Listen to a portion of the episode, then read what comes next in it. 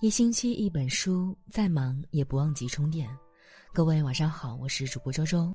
今天我们要分享到的文章叫做《人生的四种境界》：惊而不乱，痛而不言，迷而不失，笑而不语。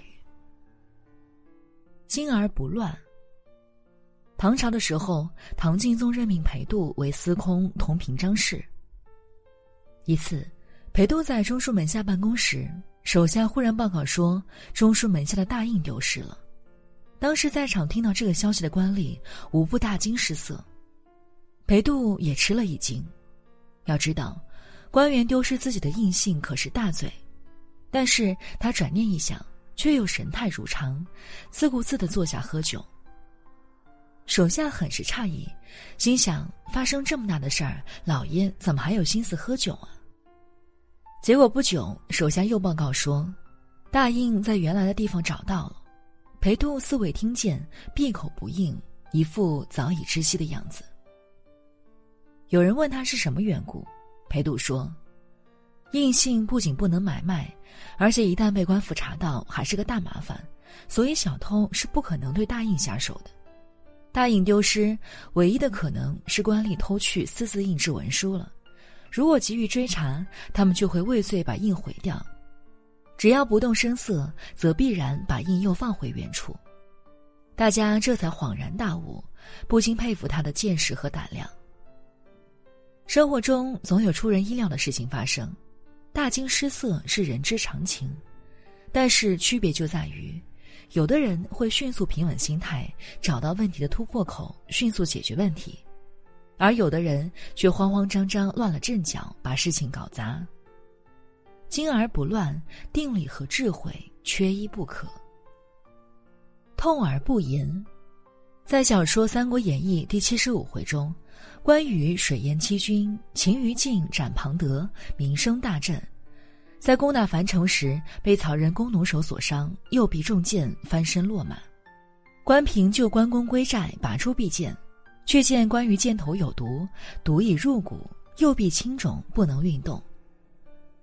关平和将领商议，让父亲暂回荆州，慢慢治疗。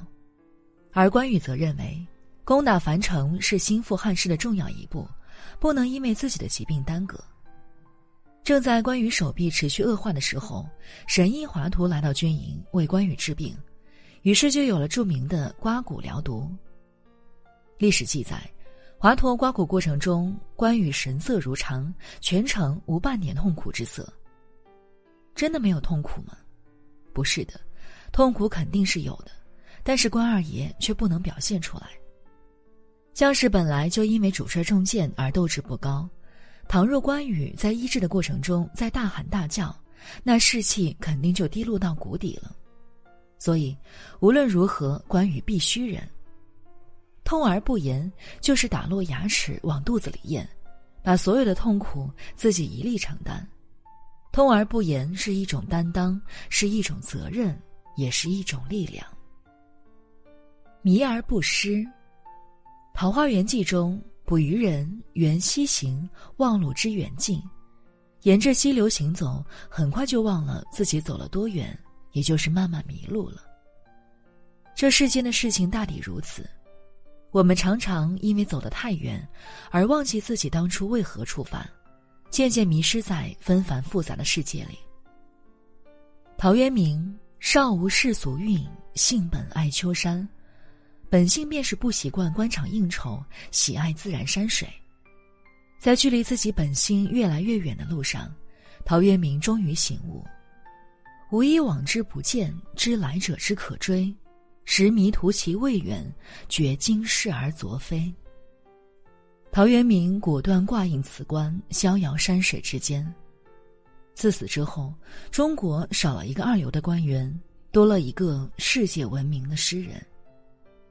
明朝抗倭名将戚继光有这样一句诗：“封侯非我意，但愿海波平。”为了不被调离撤职，为了能够守护东南的一方百姓。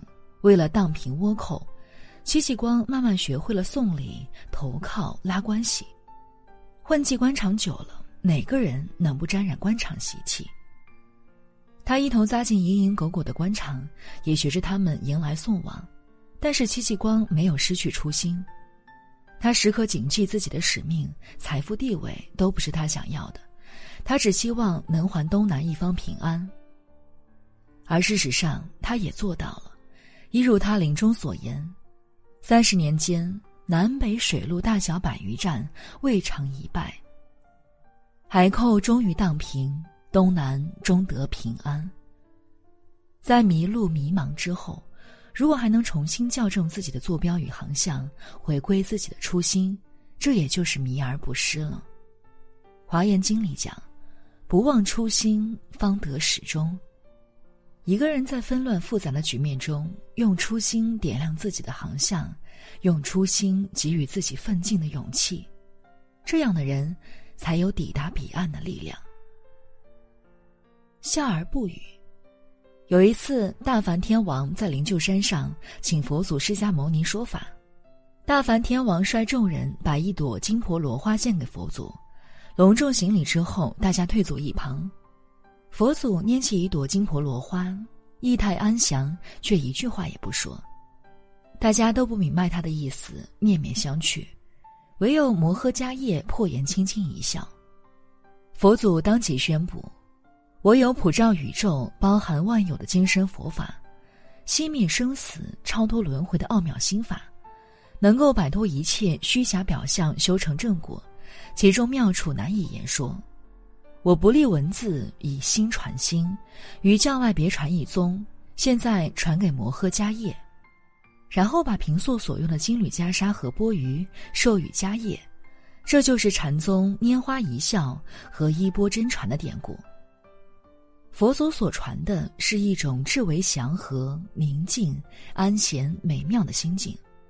这种心境纯净无染、淡然豁达、无欲无贪、无拘无束、坦然自得、不着形迹、超脱一切、不可动摇、与世长存，是一种无相涅槃的最高的境界，只能感悟和领会，不能用言语表达。而迦叶的微微一笑。正是因为他领悟到了这种境界，所以佛祖把衣钵传给了他。知己无需言语，两人相视一笑，那是不着痕迹、不可动摇的默契。相逢一笑泯恩仇，是纯净无染的淡然与豁达。面对明月清风，笑而不语，是无欲无贪的超脱与安闲。不立文字，无需言语。一个微笑，人间的境界也就尽在其中了。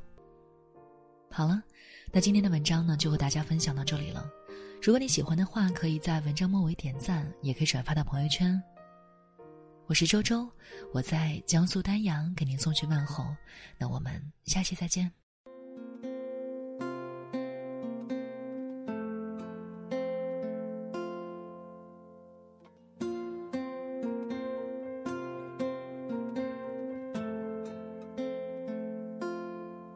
又回到小小的对角课桌，所有的人都跟时间走了。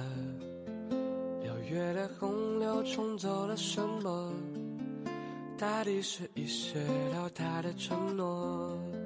在跑不穿的旧旧的操场，所有的风都吹进你衣裳。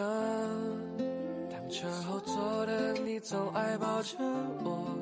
与浮毛少年和轻举为夏天，我跌进一年又一年，转眼又撞进了大人世界。可青春还没写好感言，就让我们一些了解，长大原来是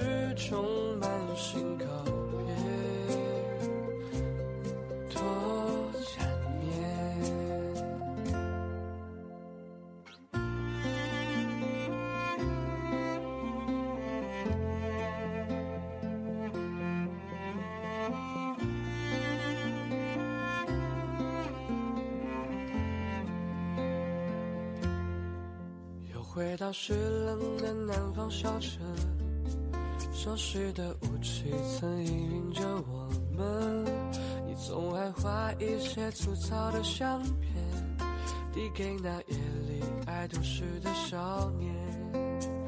我跌进一年又一年，转眼又撞进了大人世界。还没写好感言，就让我慢一些了解，长大原来是充满心告别，多缠绵。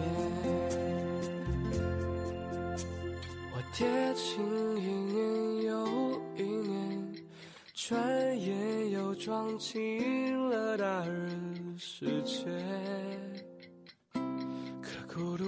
学会成全，就让我慢一些了解，长大原来是种满心告别，